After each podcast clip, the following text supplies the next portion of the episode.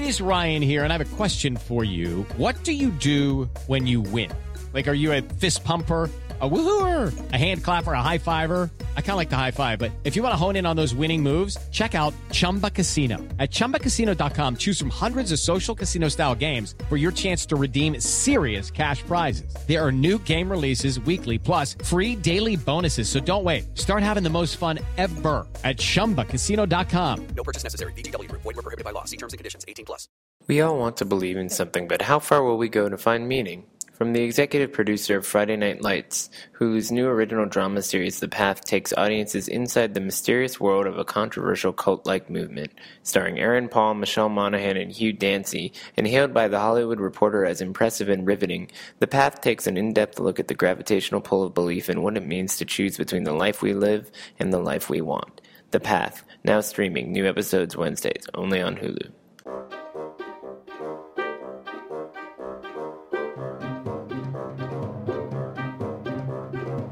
Welcome to Screen Talk, IndieWire's weekly podcast. I'm Eric Kohn, the deputy editor and chief film critic, joined as always by Anne Thompson, the editor at large at IndieWire. And, you know, there are certain weeks where we're struggling to figure out what we should be addressing that we haven't addressed a million times before.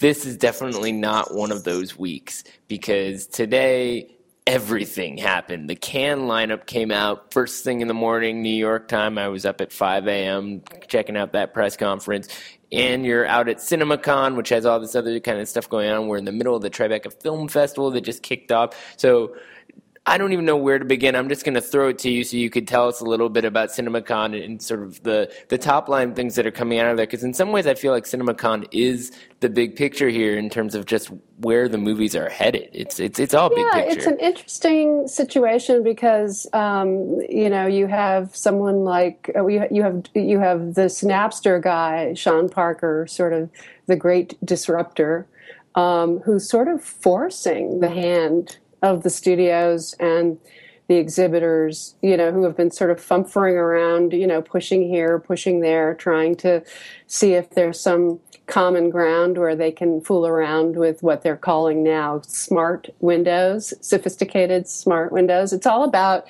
not having this 90 day window and and giving consumers the studios want to give it to them sooner and the exhibitors want to give it to them later because Well, they want to an hang on to their, though, their sole, you know, source of, of income, which is supplied by the studio. So they are, in fact, partners. And CinemaCon is the annual thing where the studios come in and show them their wares. They show them, they bring in the stars on jets to Las Vegas at Caesars, and they they put up um, all the new reels and the trailers and footage and and tell the exhibitors what they want to hear which is that we love you and we love the big screen experience and they're saying that at the same time that this other conversation is taking place uh, behind closed doors. But it looks like that experiment that paramount performed um, with uh, Jason Blum's paranormal sequel, the idea that they would allow a movie to play out its natural life in theaters and then take it to other platforms in a sort of organic, customized way. That conversation is actually happening here at CinemaCon. Well, And, and in a weird way, it? it's being forced to be having more currency. But there's something super practical about this idea. I mean, day and date is not a term that anybody seems to be throwing around with any They measure hate of day date. Yeah, it doesn't Everybody make sense. hates day it's like two you- things you, canceling create them a out. brand, you create an identity, you create a, a, a something with value over time, over a period of time where word of mouth is is built up and reviews and everything else. Right, but and and yet th- this idea of you know different people wanting different kinds of windows. I mean, this is nothing new per se because for a long time it's been clear that if you don't make things available to audiences after a while, they'll just find it anyway, which is the threat of piracy and all that other kinds of stuff.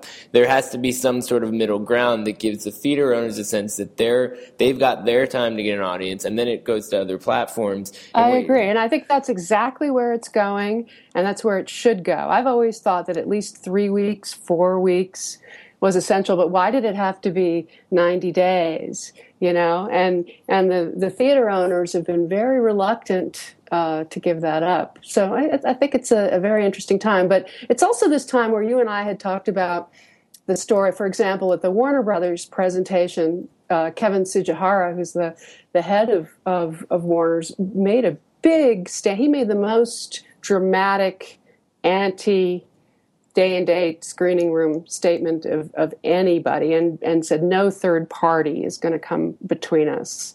And so it, it's very clear that whatever they want to do, even if there's a third party to implement it in the end, it will be designed by by the studios and the and the exhibitors and by a studio like Warner Brothers. Well, I'm just fascinated by the the anathema, the the just pure rejection of screening room by certain people, and yet a handful of other people in the industry who are embracing it. And it's really hard to parse who's actually being progressive and smart well, about the, this. What what they were doing was a was a was a an opening PR launch salvo where they had lined up all these filmmakers and J.J. Abrams was here in, in, in Las Vegas and he defended the screening room again, um, not in front of the exhibitors, but on the side, you know, diplomatic. To a, to a trade group. I mean, to a trade paper. Uh, but but the but Cameron came today to the Fox. Um, presentation and James he made Cameron. the announcement that he's going to do four Avatar.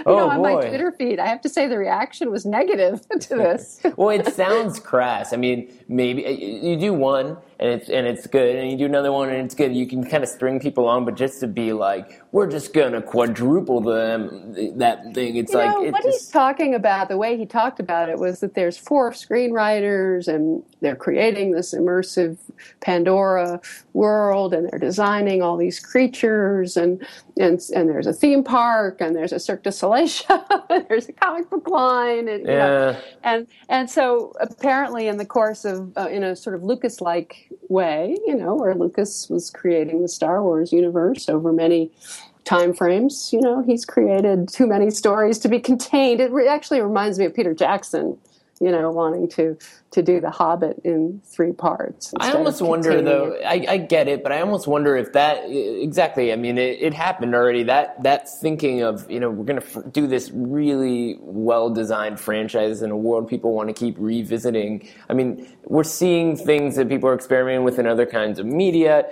Game of Thrones is a huge production, and virtual reality is taking off. If you want to build a huge virtual world, it's not necessarily as exciting to say we're going to make four movies out of it, and you have to wait you know half a decade to experience all of them. Whereas I think the way to look at it, Eric, is more that the studios are terrified of having to sell original content. And it, it, what television has, the advantage that it has, is that it does create an opportunity to discover and find and sustain over a long period of time these stories and spin-offs and everything else. And so uh, it makes sense that the studio would would say cameron you want to do some more? I mean he, he Sure. is the guy who delivered uh, titanic and avatar the two biggest blockbusters of all time. If he wants to go ahead and make more of them i think they're going to say yes. But I think there's something telling in the contrast between James Cameron saying four times Avatar and something like Amazon giving a presentation where they're saying they're going to be putting movies into theaters, a very different kind of movie, but it feels more like this digital organization that has its talents in so many different kinds of media putting its weight behind the theatrical marketplace from a totally different direction That was the presentation that. I just came from, and it was really fun because they had uh, the ability to announce five Cannes titles, you know, for one, you know, all in one morning. And what uh, Roy Price, the head of Amazon, did was to hire these people who are film people, indie film people, old veteran Ted Hope and Bob Berney, who is a theater guy and came up through exhibition and knows how to how to book theaters better than, than anybody and market for them. Um, and so they reiterated their commitment to re- respecting the traditional theatrical windows. Um, with movies like Manchester by the Sea and the five films that they're going to show um, at Cannes. And uh, they had Nicholas uh, Winding uh, Refn come in from uh, Copenhagen on Skype and do a whole presentation on uh, the Neon Demon, which is one of the Cannes titles, and Elle Fanning came in. So they had a they had a nice little little uh, wow session, and the the theater people were applauding them for being friendly to theaters in a way that they're rival Netflix is not. And Netflix was nowhere to be seen in Las Vegas. Although no. Tom Rothman cited them and someone else uh, cited them at the Fox thing, you know, as, as take this Netflix kind of thing. Right. It's not that Netflix is the future of entertainment. Netflix is just Netflix and everybody else is trying to figure out other kinds of solutions right? I mean, it's well, they use Netflix as the streaming uh, giant. You know, clearly the studios wouldn't be mentioning these these companies if they didn't find them somewhat uh, threatening. And what they were basically, I think it was Tom Rothman with this movie Passengers with Jennifer Lawrence and Chris Pratt set in outer space. Very Morten Tyldum, very gorgeous and streamlined and and uh, uh stylish. Basically saying take this you you know you're you're not going to be able to make a movie like this and of course part of the negative though when you look at a lot of these studio presentations is how how many movies with one set of superhero skills pitted against another set of superhero bad guys is is you know from Suicide Squad to Civil War to X Men Apocalypse. I mean, my I, I'm, I'm I don't want to see any of these. I saw Civil War. Shocking. I, have seen it. Now I don't have to see the other ones. The but Civil War, you were okay. Wonder Woman. Give me Wonder Woman. You were okay with Civil War, right? I mean, it's. Yeah, uh...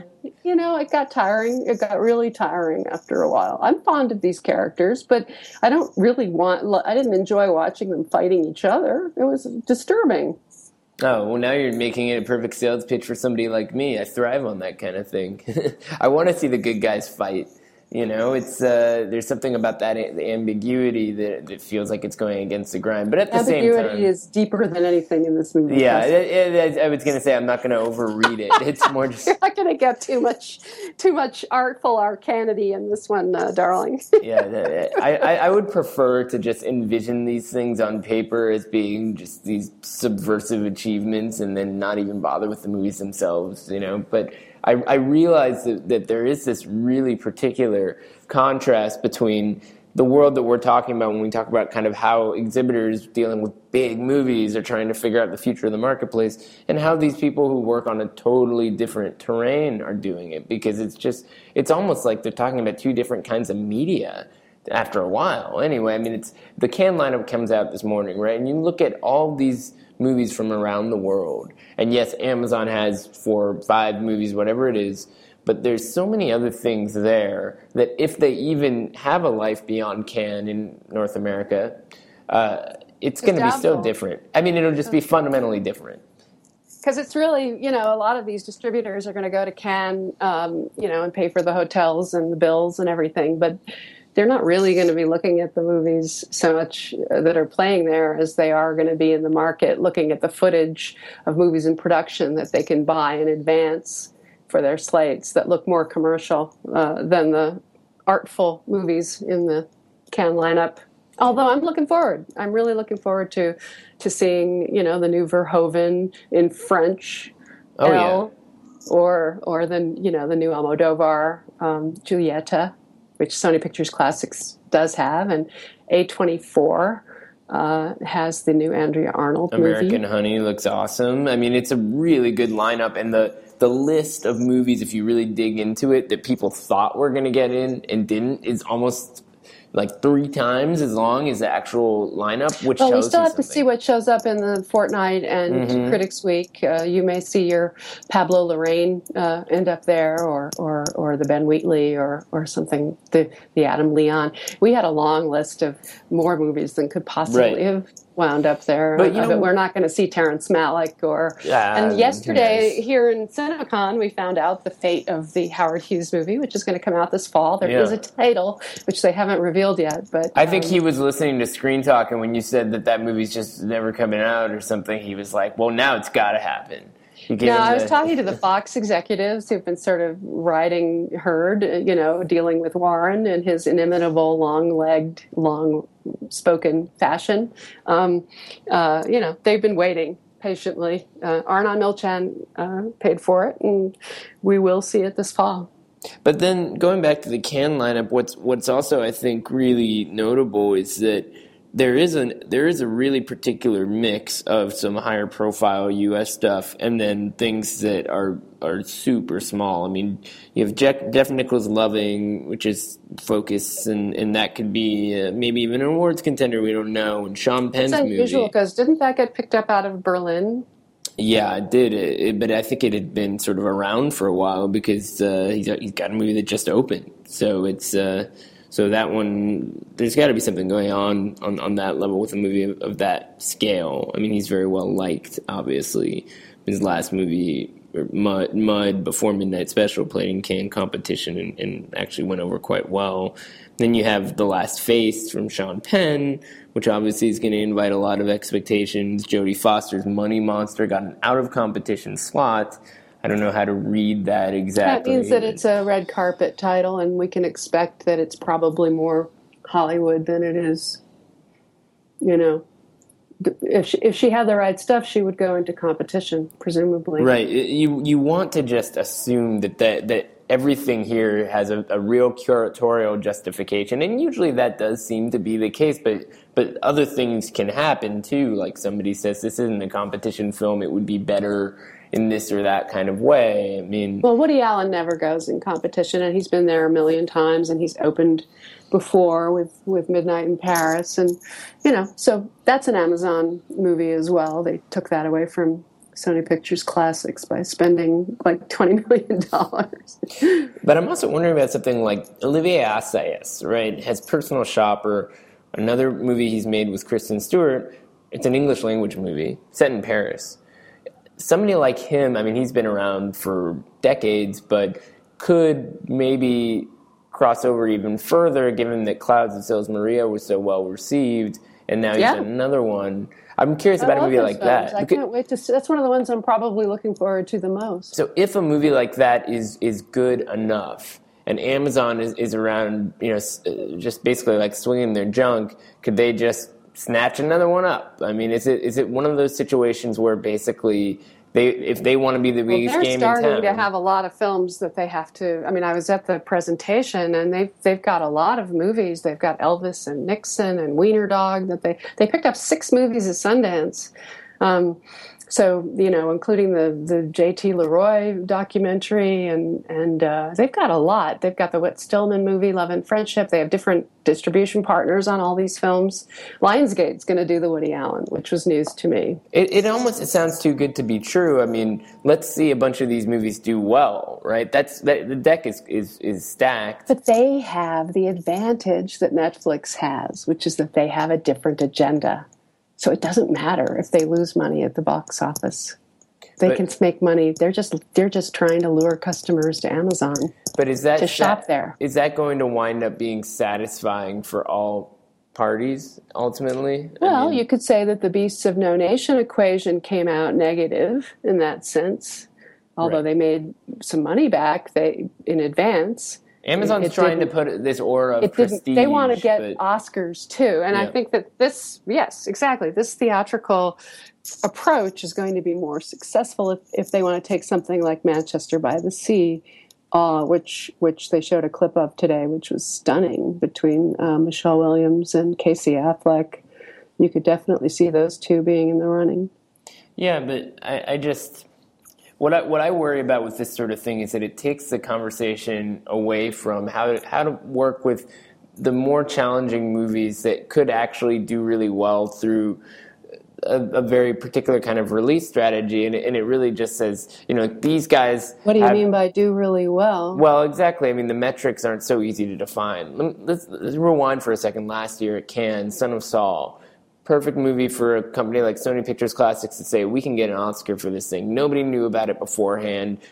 I wonder what other companies like, say, an Amazon, where they are right now, would have done with a movie like this, and whether its reception would have been better or worse had it, you know, gone through the, a very different sort of process getting out I in the world. I had a conversation with Tom Quinn, um, who was at Radius, who's now got a new company with with Tim League, and he bid on Son of Saul, and he would have released it exactly the same way that Sony Pictures Classics did.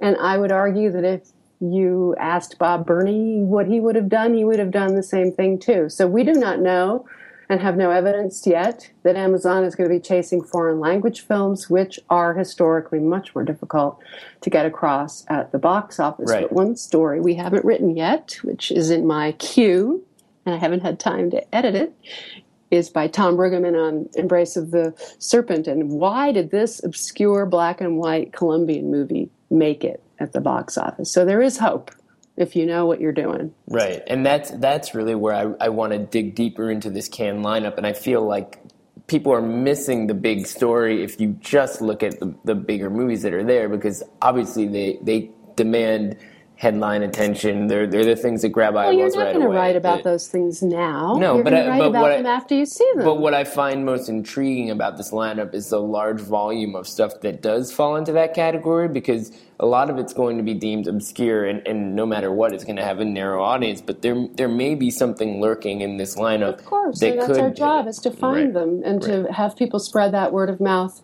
and make them into something that somebody like IFC wants to buy. Right, exactly, and and so that that's going to be the the more intriguing sort of thing to look at, especially in contrast to the, this master narrative of, of you know where movies are heading. Is that there still is a, a massive marketplace of much tinier things that require different kinds of approaches. It's not like what we're saying with Amazon is going to be the paradigm that's all inclusive for everything.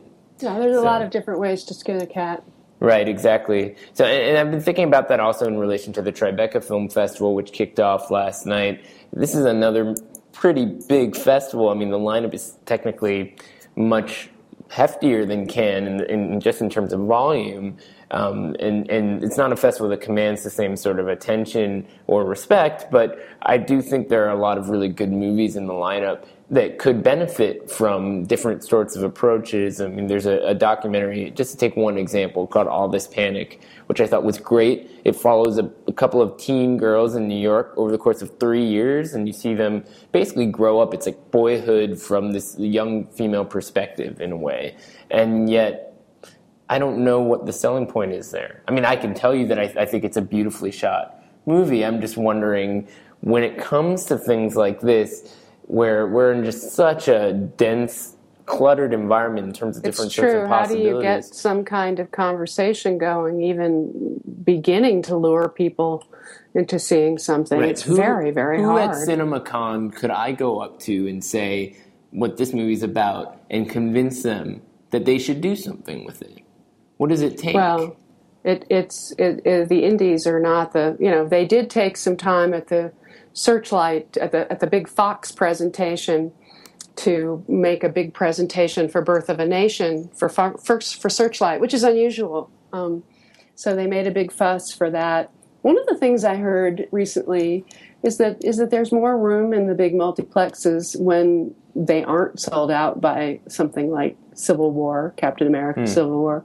Um, there's more room for for the indies in some of the smaller screens in the multiplexes, and I'd like to think that was that that's a good thing for for more uh, you know getting giving people a, a you know they kept saying they want diversity and they were trying to to show that and and uh, Good job, guys. Jeez. Yeah, really. like Tell me uh, how many Marvel movies, how many DC movies, how many Avatar movies are we going to be seeing? Right. yeah. The most It's- original stuff out there is from the uh, anime a- on the on the animation side. You know, Secret Life of Pets starts to look real good, or Trolls. After you see all these pixelated fighting movies. Yeah, no, it's, the contrast can be more extreme. It's no, notably going back to talking about just how indies are getting out there relative to all this other stuff. A release just went out about how Sundance Selects, aka IFC, has already bought U.S. rights to two movies in competition at Cannes. One of which is Cristian Mungiu's Graduation. He did. I think that's been in the. Four in- I, I had heard they had that. Sure, sure, ago. but it, they obviously they chose to announce the tape. because they've the worked other- with him before. and the other one that they've worked with before is the Dardenne brothers, and they and they bought that one as well, the Unknown Girl. So I, I'm really curious about how I the, the kind of the resilience of IFC, or so it seems, in the face of some of the shifts that we're talking about. A company that has a strong VOD presence, but Right. also can sort of be a traditional theatrical distributor for the right kind of movie.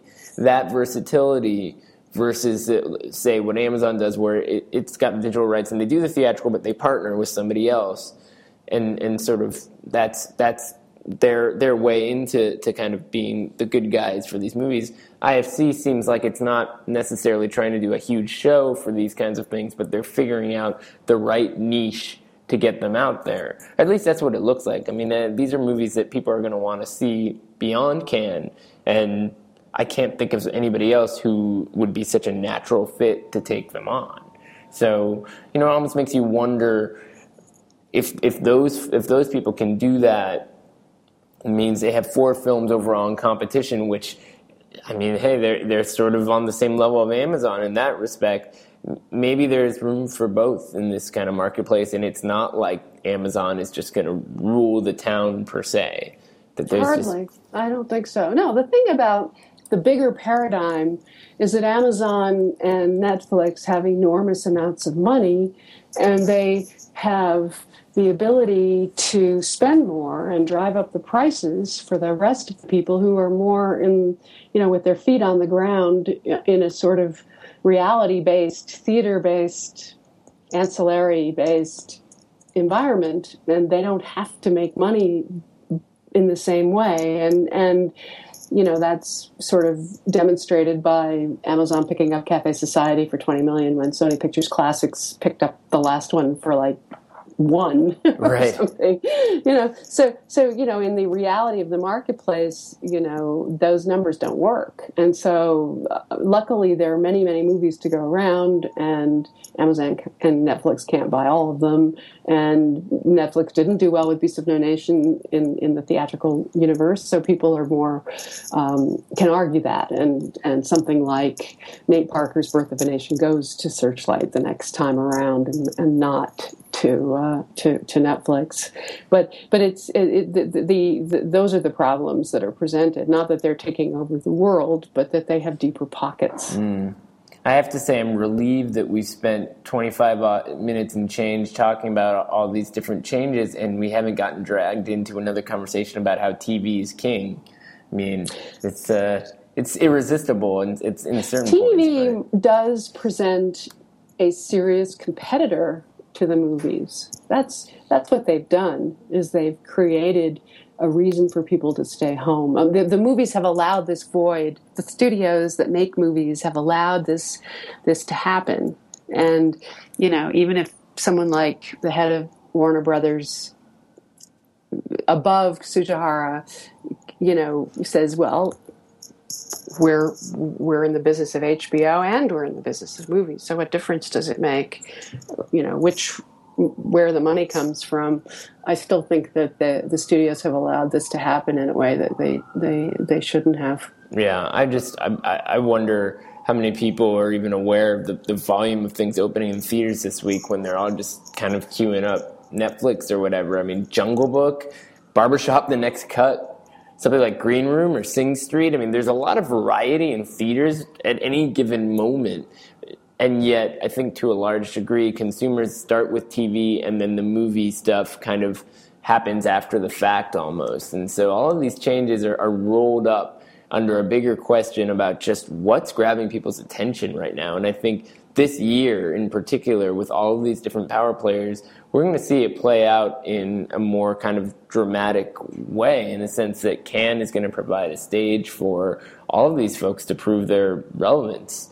And, uh, we'll be we'll be tracking that as close as we possibly can. I don't want to get you kicked out of your hotel room since I know CinemaCon's wrapping up. So um, I, f- I think we should probably draw to a close right now. But next week, when you're you're back from CinemaCon, we'll have the opportunity to uh, dig a little bit deeper into the Cannes lineup, and the Tribeca Film Festival will be winding down. So we'll have a lot more from that to to dig into. But personally, I can't wait. I feel like this is what when things get really good for us. We have a whole year of things to actually look ahead to. We don't have to imagine what the Cannes Film Festival lineup looks like. We know that, and by virtue of that, we also know we have a lot of new stuff we're going to discuss. So Thank you, darling. See you soon.